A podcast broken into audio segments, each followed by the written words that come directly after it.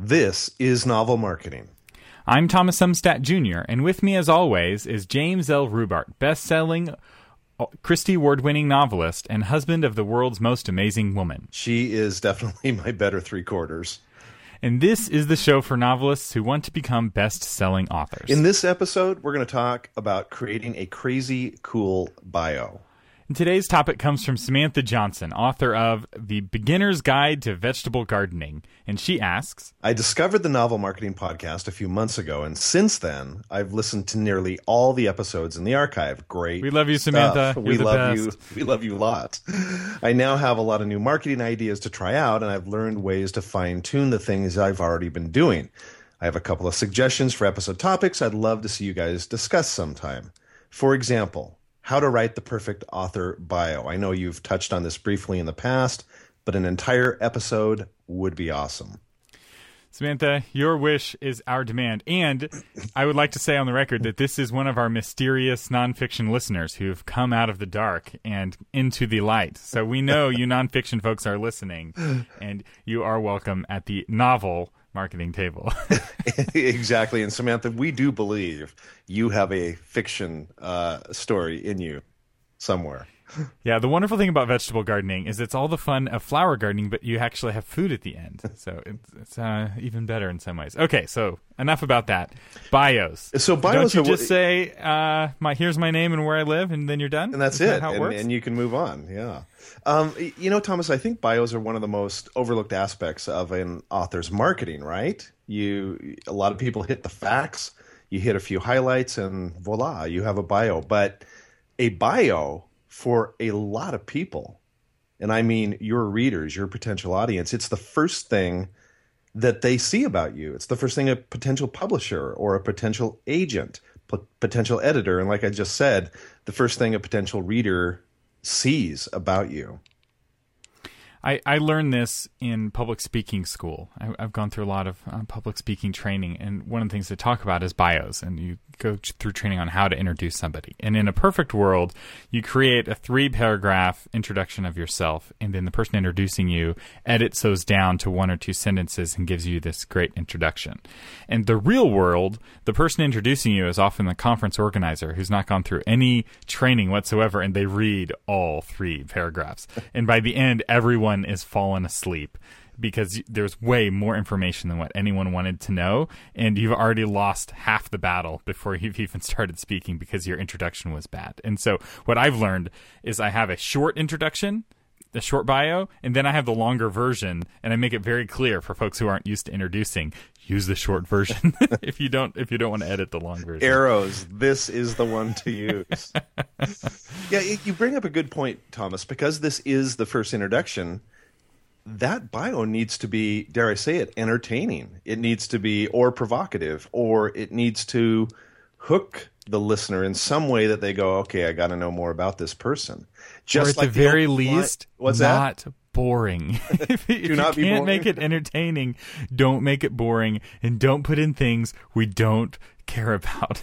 Like I don't care what college you went to. I really, really don't. That is not going to change my opinion of you in any way, unless you went to Texas A&M, in which case it may have had a negative uh, impact because we all know about the Aggies. No, but in all seriousness. th- No one cares where you live, how many kids you have. That's not going to help, at least in my opinion. You might disagree. No, I it, it isn't something that impacts them. We we harp on the idea that it's all about them and it's not about you. So if it does not impact them by making them laugh or making them ask a question or provoking them, that's not necessarily a bad thing. If it doesn't raise an emotion in them, don't put it in there. So what should we do? Uh, we don't talk about our kids unless it's a parenting book. Then I, I would say kids Right. might be appropriate. But if you're a novelist, I don't care how many kids you have, uh, or you know what schools they went to, or what their hobbies. I mean, some folks it's like I don't care about me. I'm just going to talk about my children. it's like boring, Right, and I have to push back on you just a little bit there because I think it's okay to say, uh, you know, I'm married or I have kids, that kind of thing. Um, but it's it's it can't be an emphasis. And if you're doing the short version of the bio, right? By that I mean sometimes, like you have a byline on a website where you've done an article, that kind of thing. Don't bring out the big bio. A lot of times, if you have a byline, they'll let you have maybe one sentence, and so you've got to hone it down just to those things that are really key.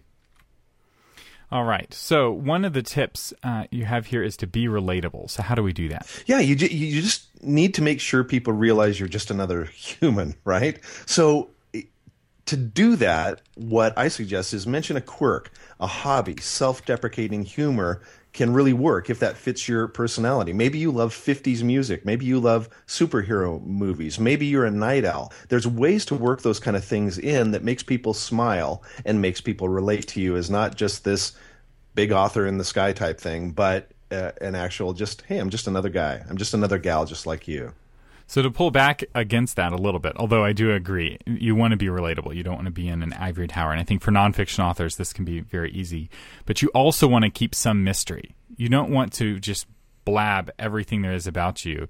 That having a little bit of mystery, a little bit of something that people want to know more, they're curious, and questions that are not being answered that is how you build celebrity ultimately. It's people wanting to know more than what they can get rather than having more information than they than they want. If, if they ever get to that point that's when you stop being a celebrity and you stop being interesting. No that's a great point. Uh, when i was first starting when i was writing my first novel i had somebody critique my, my first novel and they said here's the problem you have dropped all the breadcrumbs in the first chapter you need to drop a few breadcrumbs like Hansel and Gretel did all along the way so people keep wanting to know more. And so Thomas makes a good point. Put enough in there that they go, Ooh, I got to find out more about this person. I got to go to their website. I need to subscribe to their blog or their newsletter. So breadcrumbs, not the whole loaf. So the next tip is to use humor. So are you saying we put a knock knock joke in our about uh, bio? You, Thomas, yes, because you're so good at knock knock jokes. Um, yeah, you can put humor again if that fits your personality. Some people and some subject matters are very serious, and so you wouldn't necessarily put humor in there. But humor is is such a great tool to open people up. Great speakers understand that if they say something that's funny, it cannot help but open people up. So the next thing they say is received much more easily. So if you write with humor, if you have a little bit of wit, please use that in your bio. All right. The next tip is to tell us where you live, even if it's not specific. So you want to put your address so all the cre- cre- creepy stalkers can come to your house? That's specific. I, I heard a story on another podcast about a young man who was going through a hard time and he ran away from home and he went to the house of the uh, fantasy writer that he was a big fan of because he thought, and this guy had not shared his address. He just vaguely shared where he lived. And this child in the 80s did all of this research and like triangulated his position down to two cities, then got on an airplane, flew oh there, took a taxi to the two cities, flipped open the yellow, the white paper because apparently there was books back in the day that had people's addresses in them. Is this really true back things that existed. Anyway, that's what the, he, he claimed that he had this book that, with addresses in it and phone numbers, and w- drove had a taxi drive him to this guy's house and just like showed up and he's like, "Hello, I'd like to move in." I think I think Stephen King wrote a book about that called Misery.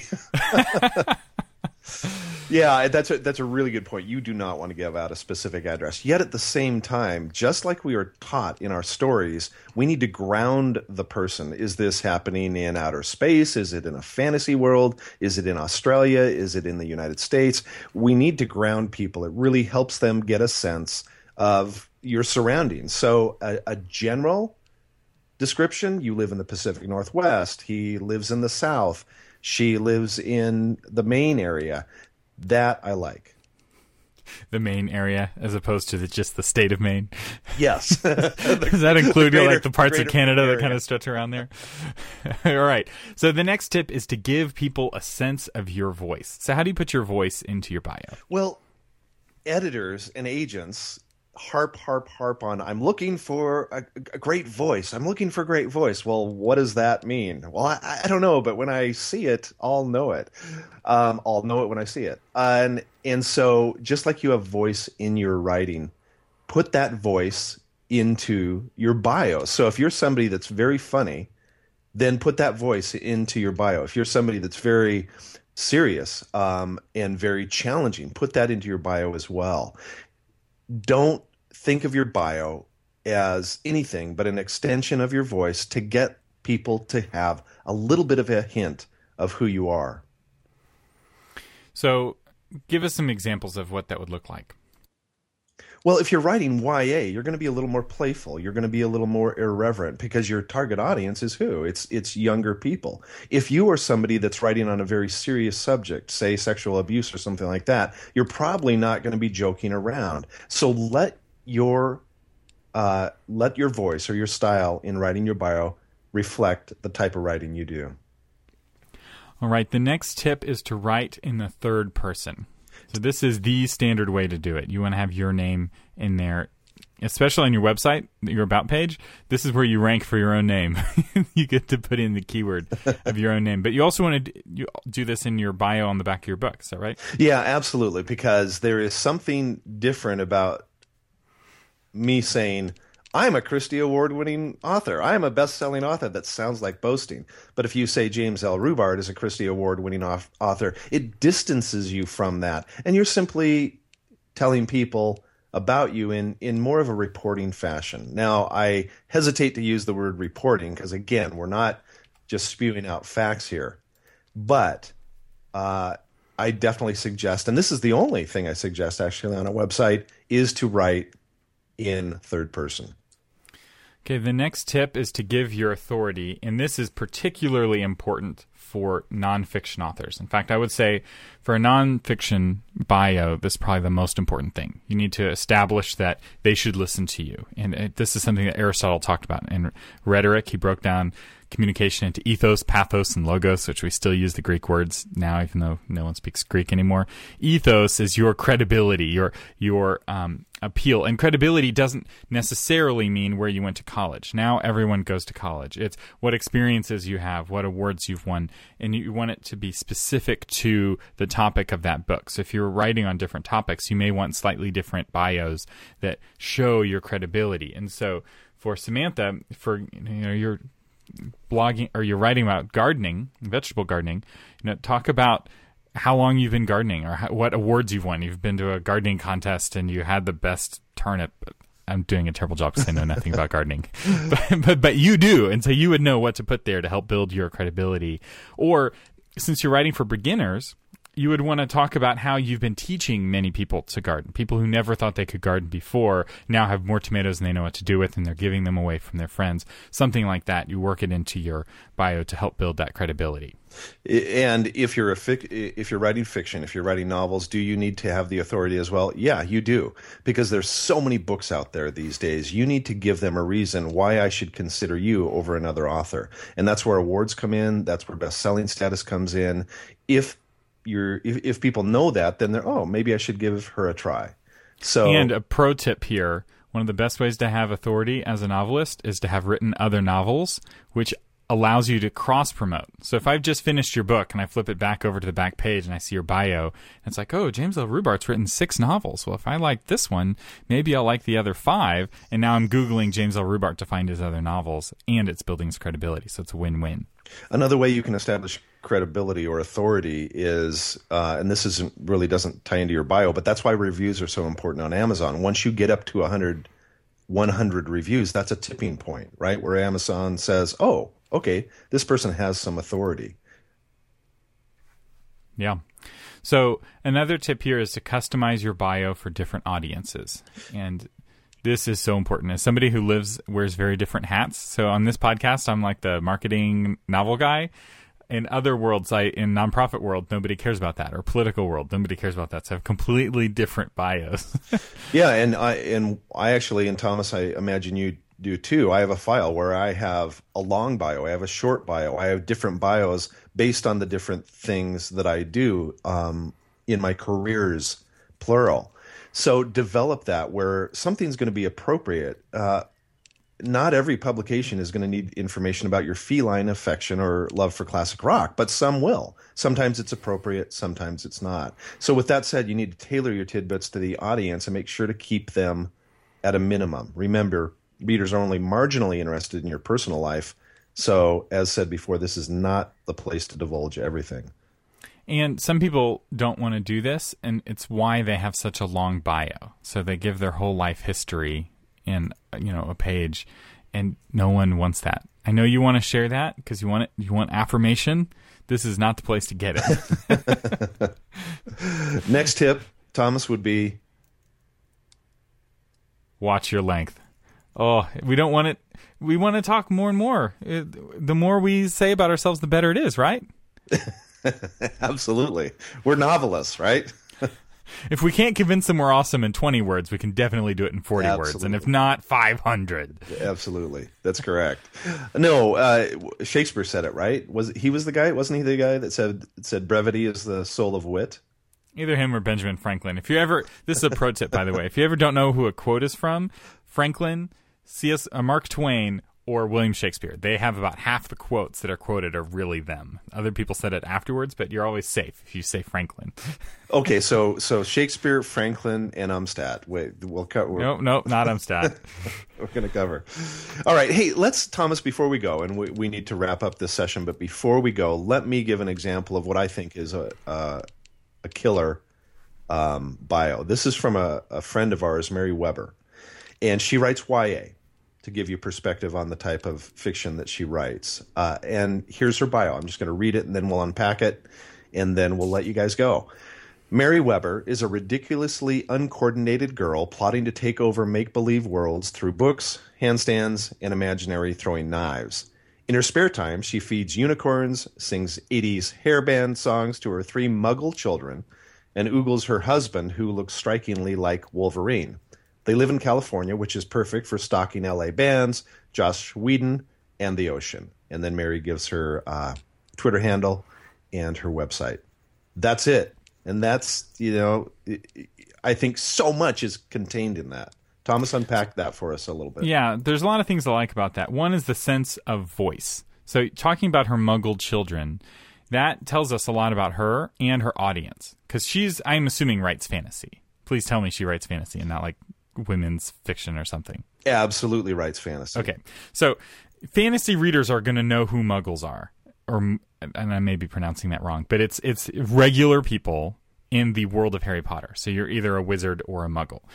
And you know, imaginary throwing knives, unicorns. She's kind of hinting to fun, playful, and um, I, I, that's great. I, I, it's also it's relatively short. It, it's almost too long, but each sentence is something interesting, and none of it is boring, I don't think.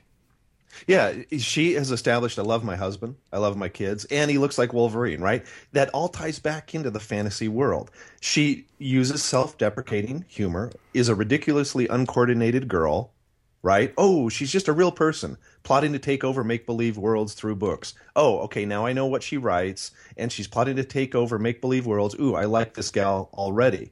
In her spare time, she feeds unicorns. That again ties back into what? That ties back into her whole fantasy theme. Sings 80s hairband songs. Oh, okay. So she's kind of trapped in the 80s. How cool is that? Because a lot of us like that music. Now, I will say, if her book is about parenting or some other nonfiction topic, this is probably not going to work, right? This this whole thing is giving you a sense of voice, trying to pull you into the novel, make you curious about what kind of imaginary world she's taking over. You'd want a very different kind of bio for a nonfiction book. Absolutely, very different. And then she tells you, "Hey, I live in California. Great, I have a sense of where you're from." So I love this bio. I love this bio. Uh, can you give us one more? Um, all right, I'll give you mine. uh, James L. Rubart is 28 years old but lives trapped inside an older man's body. He thinks he's still young enough to ski, water ski like a madman, and dirt bike with his two grown sons, and loves to send readers on journeys they'll remember months after they finish one of his stories. He's the best selling Christie, Inspy, and RT Book Reviews award winning author of seven novels, as well as a professional speaker. He lives with his amazing wife on a small lake in eastern Washington. More at jameslrubart.com and even that could be seen that that's my long bio. That's that's a long bio. But that's yeah, enough yeah. right? That that's that's maybe you'd say too much thomas. So what do you think? Too much? What would the, well give us the one sentence version so people can compare. If you had to pull one if you had if you had to basically just have a tagline it was your name and a tweet length bio what would the tweet length bio be? Well i want to give people the sense that yeah, I'm not 28 years old, but I've got this sense of adventure, and you're going to get that sense of adventure in my story. So I might keep in James L. Rubart is 28 years old, but lives in trapped inside an older man's body. He's the Christie Award-winning novel, uh, author of seven novels. More at jameslrubart.com. So that you know, just honing it down to the to the very core, because that gives a, a sense of my voice, right? It gives my authority, and then something that Mary doesn't do that I like to see in in bios is a call to action. Can I get them to do something? And that's more at jameslrubart.com. Hopefully, people are going to go, oh, I want to find out a little bit more. Very nice. Very nice. Well, I hope this has been helpful for you as you put together your bio. And this is something that we can help you with. Uh, if well, James can help you with if you want paid help. If you want a critique of your author bios, something. I'm assuming this is something that some service that you offer.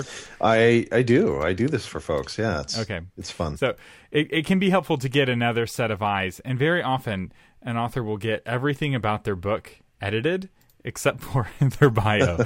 and and I, I will say that there's certain things that editors and agents often don't feel like they have the authority to push back on. So like we've talked about author names, renaming people. I've renamed a lot of authors, and agents don't feel like they can tell you your name isn't working.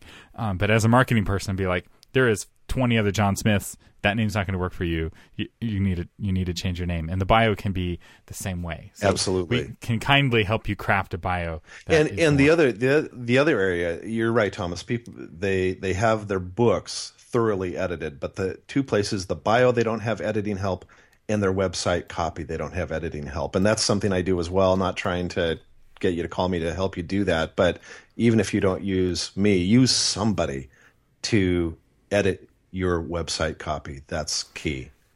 All right. You have been listening to best-selling author James L. Rubart and just some random guy, Thomas Umstattd Jr., on the Novel Marketing Podcast, giving you novel ideas on how to promote yourself and your writing offline, online, and everywhere in between.